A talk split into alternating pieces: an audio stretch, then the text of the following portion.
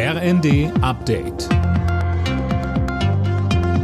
Stündlich neu. Auf den Punkt informiert. Ich bin Linda Bachmann. Guten Abend. Schon wieder hat es Schüsse in Jerusalem gegeben. Mindestens zwei Menschen sollen verletzt worden sein. Erst gestern am Holocaust-Gedenktag hatte ein Palästinenser laut Polizei in der Nähe einer Synagoge um sich geschossen. Sieben Menschen wurden getötet. Israels Regierungschef Netanyahu sagte danach, Israel wird entschlossen reagieren. Gleichzeitig rief er die Israelis zur Ruhe auf und warnte vor Selbstjustiz. Kanzler Scholz hat den Menschen in Deutschland Besonnenheit versprochen, was das Vorgehen im Ukraine-Krieg angeht. Viele Bürger machen sich Sorgen, sagte Scholz in seiner Videobotschaft. Er betonte, dass er die Sicherheit Deutschlands immer im Blick habe. Wer sich Karten für Konzerte, Festivals und Co. kaufen möchte, muss künftig wohl ein gutes Stück mehr bezahlen.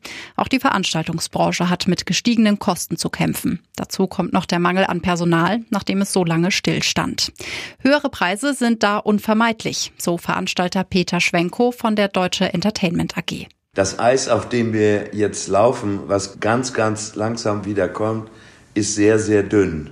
Und eine weitere Einschränkung darf nicht kommen, weil dann bricht die Branche, die ja für das überwiegende Kulturangebot in Deutschland verantwortlich ist, dann bricht diese Branche zusammen. In der Fußball-Bundesliga hat Union das Berliner Stadtderby gegen Hertha gewonnen. Der Tabellenzweite setzte sich gegen den 17. mit 2 zu 0 durch. Und die weiteren Ergebnisse Bremen-Wolfsburg 2 zu 1, Freiburg-Augsburg 3 zu 1, Hoffenheim-Gladbach 1 zu 4 und Mainz gegen Bochum 5 zu 2. Alle Nachrichten auf rnd.de